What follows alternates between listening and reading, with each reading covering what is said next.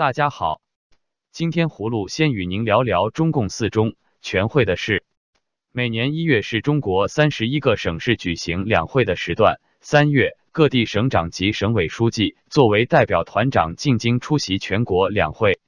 但今年的一月，各省突然宣布调整地方两会会期，所有省市都避开在一月十八日至二十四日这段时间开会。比如西藏政协会议会期是一月九日至十三日在拉萨召开，北京市政协和人大会议会期是一月十二日至一月十八日。都是提前数日召开，安徽省两会提前一周，一月十四日召开。此外，上海、重庆、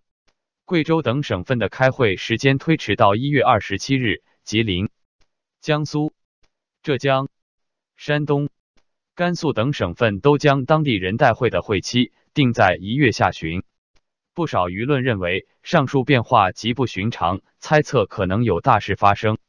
一位网友。在社交平台留言称，凭他二十多年从事新闻工作经验，多个省市地方两会同时改期从未有过。而腾出的十八至二十四日，足足七天，情况特殊，估计极有可能是召开中共十九届四中全会，极有可能有大措施讨论及发布，不排除外传的通过中共党内第三份历史决议，重评一九七八年改革开放四十年来的历史问题。葫芦认为，四中全会迟迟不能确定，与中共高层的博弈相关，应该会有大事发生。接着，葫芦与您说说中美贸易谈判进展。美国贸易代表办公室一月九日上午就最新一轮美中贸易谈判发表简短声明，称此次谈判集中在如何落实中国大规模购买美国农产品、能源、制成品和其他商品和服务的承诺上。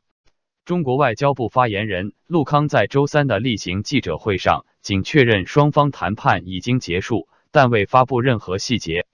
华尔街日报》援引知情人的话报道，双方在中国扩大采购美国商品和服务，以及进一步向美国资本开放中国市场方面取得进展。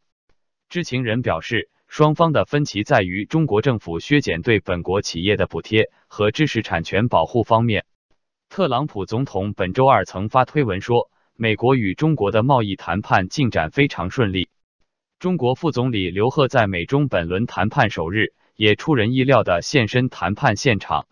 如果双方对本轮谈判结果满意，下一轮谈判将有可能移师华盛顿，由中国副总理刘鹤直接面对美国贸易代表莱特希泽。胡卢认为，中美在购买美国产品上。容易达成协议，但涉及国有企业保护事关中共的经济体制，是习近平坚决不改的领域。最后，葫芦与您说说美国政府关门的事。去年十二月二十二日凌晨起，美国联邦政府因国会拒绝批准修建美墨边境隔离墙的资金而停摆，这也是美国二零一八年以来第三次关闭。总统特朗普于美国时间周二晚在白宫椭圆形办公室。发表全国演说之前，有风声盛传他这次将会宣布美国进入紧急状态，故挑选电视黄金时段直播，因此全国上下都屏息以待。结果雷声大雨点小，演说只是重申难民问题及兴建边境围墙的迫切性，而且他口气软化，愿意放弃混凝土围墙，改用五十七亿美元新建钢铁屏障。民主党领袖佩洛西逊。即回应指特朗普应停止用美国人民做人质，尽快让华府结束停摆状态。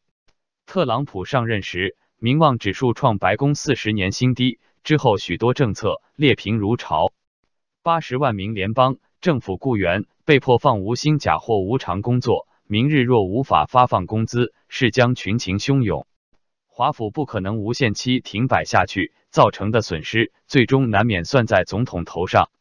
葫芦认为，特朗普这次玩大了，退无去路，堵上的不只是一道围墙，而是余下两年的管制权威，还有史上最失败美国总统标签。好了，今天就聊到这里，再见。